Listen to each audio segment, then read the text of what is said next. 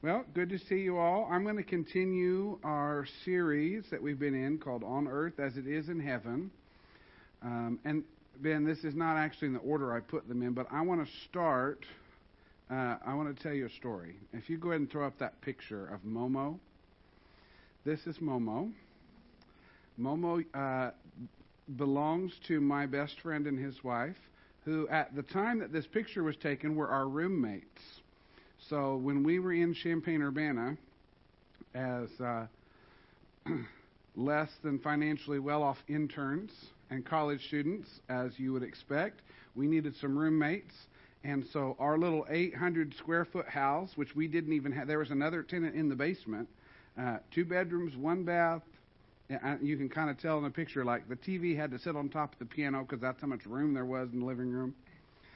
Uh, and Momo and his or her parents came to live with us. Now her name's actually Molina, but I've just always called her Momo. And Momo, which is not unique to her probably, but she was a little more extreme, particularly really loved feeding time. And I don't know how else to say it, but Momo has no self-control. No restraint. In other words, she will eat and eat with vigor whatever amount of food she can get her paws and her mouth on. Well, my friend Nick, who lived with us at the time, had a little bit of an ornery streak. Now, I'm not saying that I do or don't. Uh, but he began to train Momo to know the word food.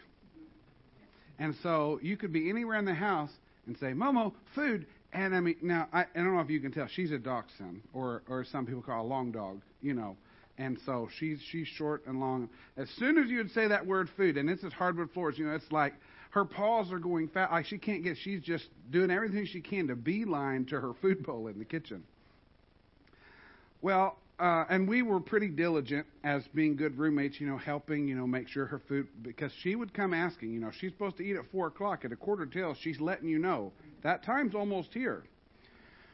Well, as it happened, being busy young interns one time, none of us were home, and somehow things didn't get properly secured. And Momo found the food bag. And Momo ate. And Momo ate. And Momo ate. Until the end result, Momo swelled up to, uh, and this is not an exaggeration, it was a medical emergency. Momo swelled up to almost three times her normal size. She just, I mean, when I say she engorged herself, it is not an exaggeration. And so then Momo had to be on a restrictive diet and have some medical care to get her back to her happy self. Well, you might be wondering, what in the world does this story of Momo have to do with where we're going today?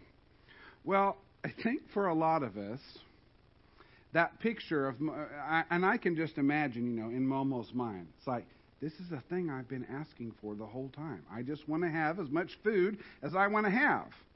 And it's like, you know, to her, that probably looked like freedom. Right? Like, I, I, am going to satisfy all my desires. I, I'm completely free. Nobody's here to stop me. The bag is open, and I'm just going to eat. Well, what we're going to look at today is the idea of kingdom freedom.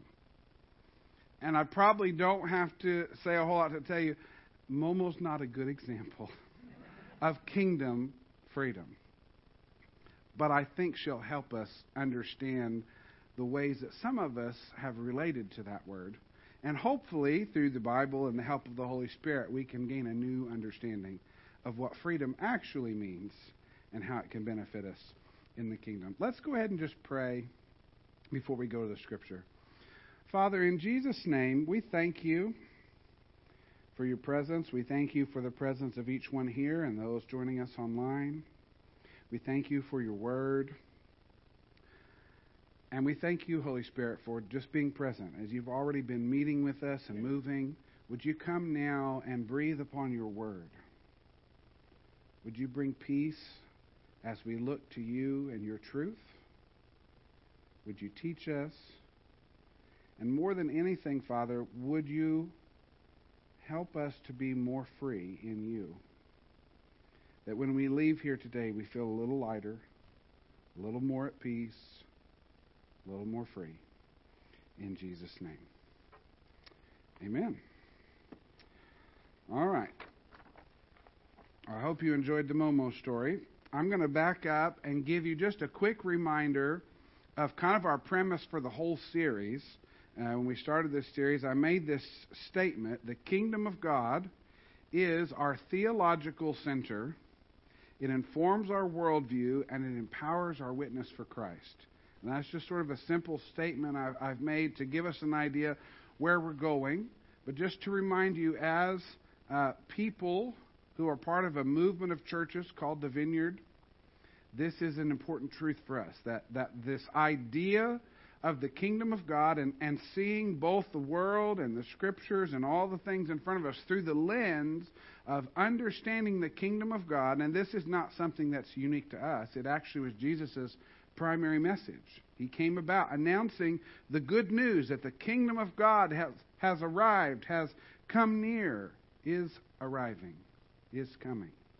And so we need to understand the world through that lens. We need to understand the world, our worldview, and I don't have time to, to teach on this today, but you know, there's this whole concept of we all have a worldview, whether you realize it or not, a, a set of sort of presuppositions and assumptions and biases and things that affect how we view the world around us. And that, that's not a, a bad thing, but I think oftentimes those things are at work at a level that we're not even consciously aware of. And so a kingdom of God worldview might begin to cause you to rethink some things. It might begin to cause you to uh, go through what we would call a paradigm shift.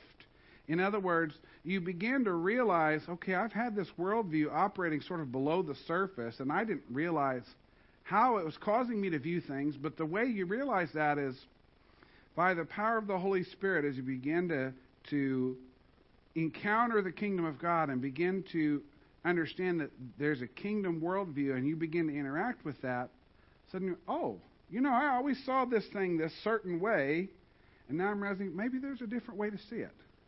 And so we just want to be aware that the kingdom of God is going to influence how we see the world, and it's going to empower our witness for Christ. Now, to make another statement specific for today's message, because we're talking about kingdom freedom, and this was planned before, uh, you know, it's not planned specifically around 4th of July, but I thought, why not? You know, we're already thinking about freedom. And the statement or thesis for today's message is simply that we can be set free from the judgment of sin. Now, we're going to unpack what we mean by that. But in other words, I'm saying it is possible. It is possible to be set free from the judgment of sin and, on the other side of that, be empowered to live by the Holy Spirit in real and total freedom. Now, We'll take some time to unpack that, but first, let's go to the scripture. And if you have your Bible or a Bible device, you can flip to Romans 8. That's primarily where we're going to be today. Uh, we're going to look at a few different passages, but we're going to start out just reading the first couple verses of Romans 8. I'll have these on the screen for you. And I'm reading out of the New Living Translation today.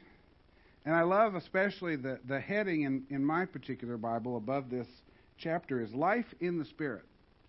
Well, we call ourselves a people of the Spirit, and so this might be an important passage for us. It's actually probably important for all believers, but especially for those of us who claim to be people of the Spirit. This uh, familiar verse, verse 1 So now there is no condemnation for those who belong to Christ Jesus, and because you belong to Him, the power of the life giving Spirit has freed you from the power of sin that leads to death. This is what we're going to dig into today. The life giving Spirit has freed you from the power of sin that leads to death. Let's go ahead and jump down to verse 9, and I want to read a little bit more before we start digging in.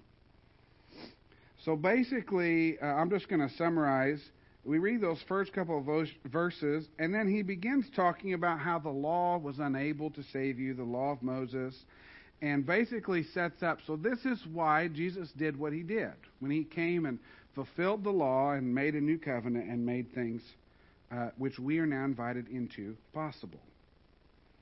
If we go all the way down to verse 9, it says, now he's speaking to believers here, but you are not controlled by your sinful nature. You are controlled by the Spirit if you have the Spirit of God living in you. And remember, those who do have the Spirit of Christ living in them do not belong to Him at all. In other words, he's connecting that, that oft repeated uh, thing. You know, everyone who becomes a disciple of Christ ha- has the Holy Spirit living in them, right?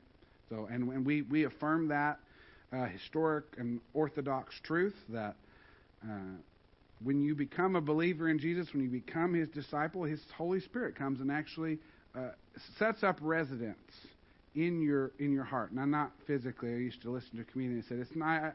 He said I used to picture you know Jesus is like sitting in your left ventricle, watching blood go by. Like, why do we use that analogy of of the heart? And I thought it was interesting the way he explained it, because it's actually uh, a little unique to our culture. It's because in our culture, the heart is the seat of emotion. Uh, in other cultures, the seat of emotion might be in other places, and I'm, the, some of the examples that are coming to mind are not appropriate to share, so we're not going to go there right now. But Jesus comes to live in your heart, in other words, to set up residence, to begin to bring about the realities of his kingdom in your inner life. Now, he doesn't want to stop there. Part of what we think about when we think about the kingdom of God is that the Holy Spirit also wants to uh, sort of come out. In other words, he doesn't want to set up residence and say, all right, you know, you've got your, your fire insurance, you, you've got God now, and so uh, just hold on to him until you get to the end of this earth, and uh, when you pass away, then you'll, you'll come to heaven and, and you'll be good. That's true, but that's not the whole of the story. The reality of the kingdom of God is that as we enter more fully into God's rule and reign, as we described last week, that the reality of the Jesus that lives in you can begin to have more and more of an effect on the world around you, uh, on your circumstances, on your well being, on your relationships. And one of the ways that I like to distinguish this is that all believers have the Holy Spirit in them for their own benefit. He is your helper, He's your comforter, uh, He's there to help you in whatever way you need. But the Holy Spirit also likes to work on us. And if you can, just following that word picture, He's in us and He's on us for the benefit of others. This is one of the reasons why, and maybe you've not experienced this, but oftentimes when uh, someone feels and has been affirmed in a call to pastoral ministry or a leadership role or a deacon or whatever different uh, type of spiritual authority roles exist, you will often see that there's sort of a, a commissioning where other believers will, we call it the laying on of hands. We will lay hands on someone and pray. Well, part of that is just, you know, to bless and to acknowledge what God has called someone to. But the other reason is we're actually asking the Holy Spirit to come on that person, to operate on, and around, and through them in a way that actually benefits other people. So, so there's that distinction. And so this is where some people get tripped up. Say, you know, well, if you don't, you know, exhibit the fruits of the Spirit, you must not have the Holy Spirit. Well, it's possible to have the Holy Spirit and not really do anything with Him. I mean, you know. But, but what we want to move towards is actually letting Him work things out, actually move on us, in us, and through us. All right. Let's go back to the passage here. We're going to jump to verse 10. And Christ, who lives within you, so even through your body, even though, sorry, so even though your body will die because of sin, the Spirit gives you life because you have been made right with God. Verse 11 The Spirit of God who raised Jesus from the dead lives in you. And just as God raised Jesus Christ from the dead, he will give life to your mortal bodies by the same Spirit living within you.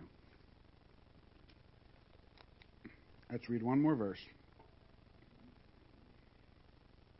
I don't think I gave you that one.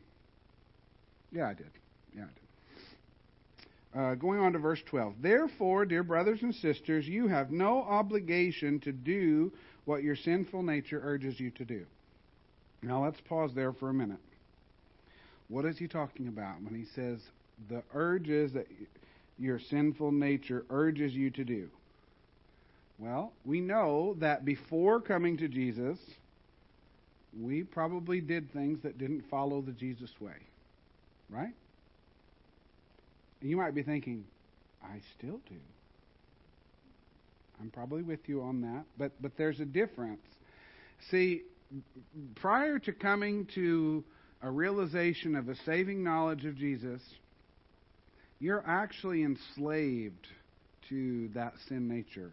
In other words, if Jesus hadn't come and begun setting things to right, we were enslaved beyond the point of helping ourselves. Now, we like to think in our American culture, well, you know, if I have a problem with something, I just need to go down to Barnes Noble and get a few self-help books, and I can probably work myself out of any problem. And you know, sometimes that's true. I'm not saying none of those things are helpful, but when it comes to our nature, we could not work ourselves out of the spot we were in. We read last week about how God would get you out of a tight spot. It's not something we're capable of doing on our own. And so when you're enslaved to something, you're obligated to follow it. It's your master. Like there, there's a level of obligation here. And, and this is what we're trying to, to begin to dial into is that freedom in Christ doesn't mean you no longer have temptation. I wish it did. Don't you? It doesn't mean that the things that used to entice you will no longer be around and will have no effect on you. Again, like uh, that would be nice. But this passage would tell us, but we're no longer obligated. In other words, freedom is not about the ability to engorge myself, as Momo did, in sinful desires and then get spiritual help to get back to health because I know Jesus will forgive me. Now, He will. There's nothing you've ever done or will do that He's not capable and willing and ready to forgive you for. In other words, you can't mess it up so bad that you can't get back on track. But that's not what freedom is. Freedom is I now, by the help and power of the Holy Spirit, have the ability to actually overcome that desire and not walk down that path. Now, we don't do that every time. I'm not perfect at it. But, but this is what freedom in the kingdom of God is it's the empowerment to be able to not fall to those temptations. And it's a progressive work, but I just want to give you this starting baseline to, to begin to believe that it's possible. Now, I'm not talking about perfection, I'm not expecting perfection, but I'm saying if we approach whatever area of life it is that tends to trip you up, and our and our mindset and our worldview is, well, you know, I'm just a sinner saved by grace, so I guess here I am again, and Lord, will you forgive me? And He will every time. Like I'm telling you, like if that's where you're at, it's okay. You can be honest about where you're at. But what I'm trying to invite you into is that it is possible to be free from that obligation, from that feeling of I have no other choice. Uh, you know, I'm just I'm just too I'm just too drawn to this. All right, we'll come back to that in a minute. Verse 13, for if you live by its dictates, meaning that sinful nature and desire, you will die.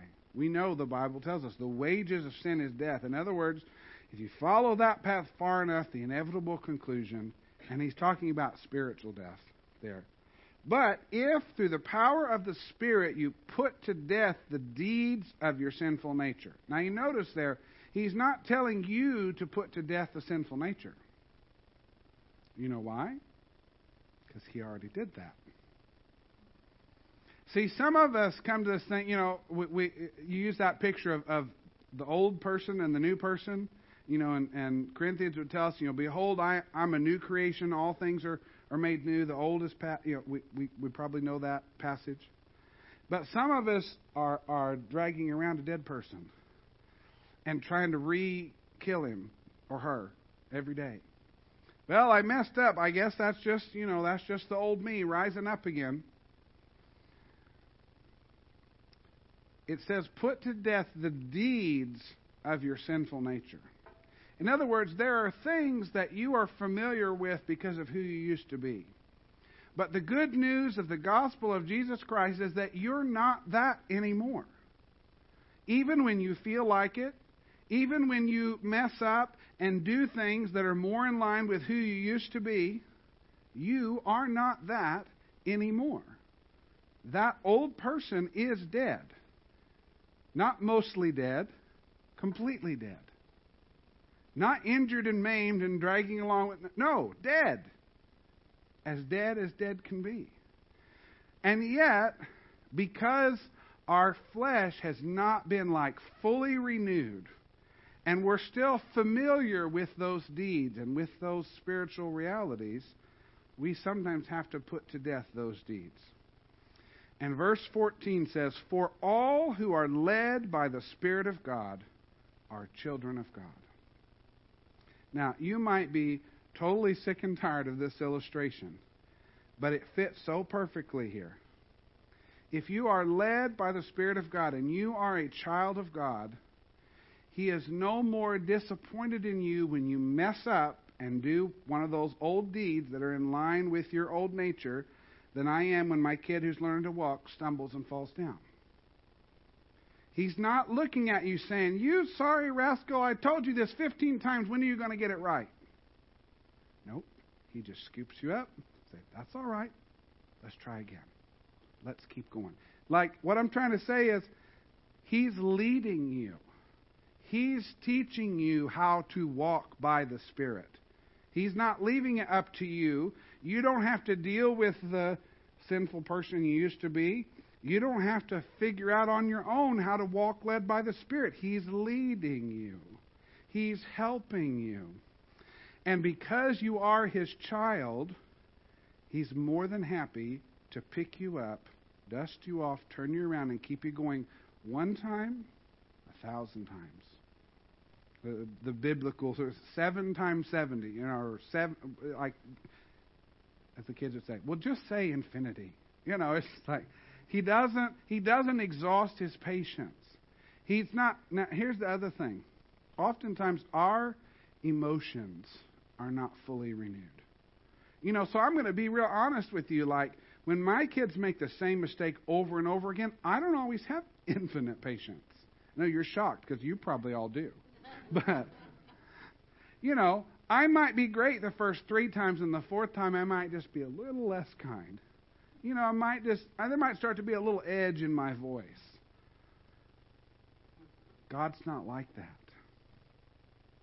See, we're, we're being led by Him and trained to become more like Him. He was not trained in the emotions that we were trained in. I don't know how often we realize it, but all of us from a young age, by the effects of the world, by relatives, by being raised by other humans who are also not perfect, how many of you remember growing up and crossing that threshold of, you know, thinking that, you know, when you're when you're real young, you know, oftentimes, you know, mom or dad or your, whoever your parental figure is, you know, it's like they can do no wrong. Like they're they're perfect. Whatever they say must be true, you know. And at some point you begin to realize, oh, they're not perfect. They've messed up too.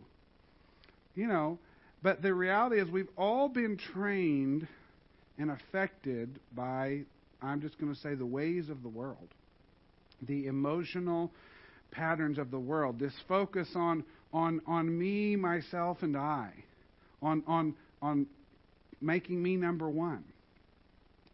You see, this is one of the ways that the enemy tries to, to push back.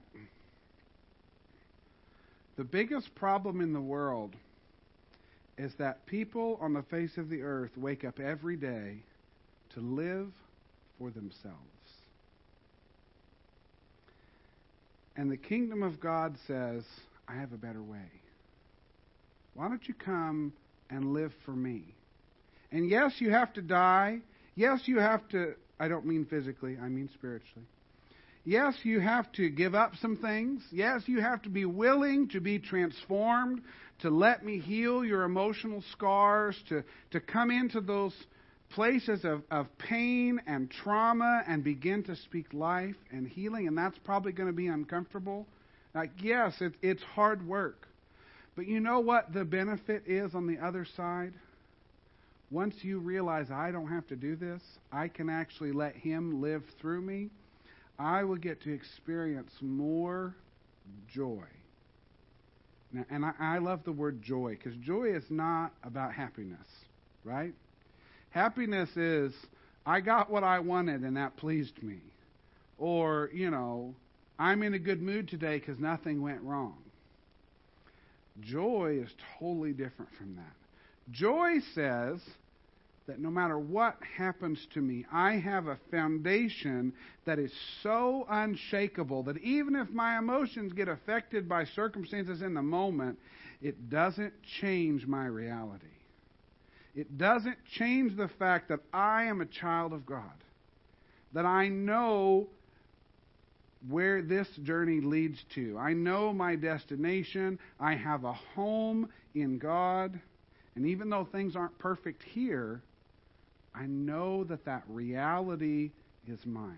That the reality that that the God, you know, we we, we sometimes don't talk a lot about the the majesty and greatness of God, like to actually be awed by the fact that you know He created everything and yet he knows us into like it's this great big paradox you know in our especially western thinking it's like the the higher you attain in position the more removed you're going to be from you know the, the commoners the everyday people you know you, you're going to stick well god's not like that he he is and we've said this before entirely and completely set apart and holy, and above all else, He's the Lord of lords. He's God Almighty. I mean, that list could go on and on and on and on. And yet, His most important relationship is an intimate one with you His creation, His children. He wants to lead you as His children, He wants to teach you how to walk. And, you know, if you're at the stage that you feel like, well, all I can do is crawl. You know what? That's okay too. We have to learn how to crawl, oftentimes to get to walking. But the point today, the, the, the, I think the direction that this passage is taking us is to begin to open ourselves up to understand that there is a freedom that's available that's like that joy, that it's not touched by circumstances. Again, uh, our American culture tends to be overly preoccupied with individualism. In other words, to be truly free, it's what, what was the old slogan uh, that takes you? Don't tread on me. My brother used to have a, shirt because we had relatives that lived there, you know. So it's like, don't tread on. Well, that that whole premise, you know, is like, you can be as free as you want as long as you don't infringe on my freedoms. It's like I, I, I have rights, and, and I'm not saying that rights don't exist.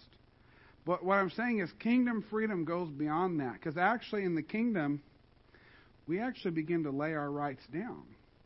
It's not that we don't have them, but we voluntarily lay them down because we trust the one we're giving them to. Now, it doesn't mean that I turn into a doormat and let everybody walk all over me and do whatever they want, and I just got to lay down and take it. I'm, I'm not saying that or suggesting that. Healthy boundaries are good. Healthy self confidence and image is, is, is good. But the ultimate goal is not to have my rights respected. The ultimate goal is to lay down everything that I am in exchange for what He has. And to let Him live through me. And, and when my rights get infringed upon, rather than turning and retaliating against that person, who I'll remind you is also a, a broken and deceived person like you, at least how you once were, or or whatever. Like you got to remember where hurt people hurt people. So rather than turning and retaliating and, and pushing back, you know, you, you stepped on an area that's not okay with me.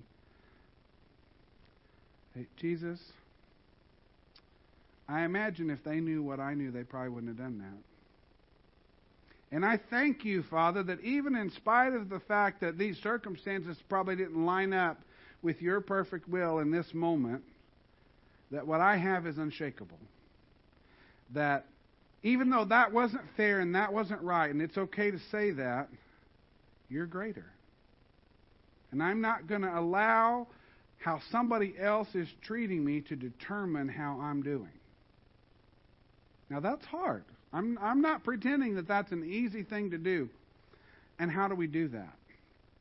We become so rooted in Jesus Christ. We, just like we talked about on Father's Day, we run to our Father. We get to know Him intimately. We spend time in a community of other people that are on this journey. And as iron sharpens iron, we become more like Jesus. And as we do that, we will become more and more cemented in that unshakable foundation of Jesus Christ. That whenever circumstances inevitably unravel, I don't feel knocked over.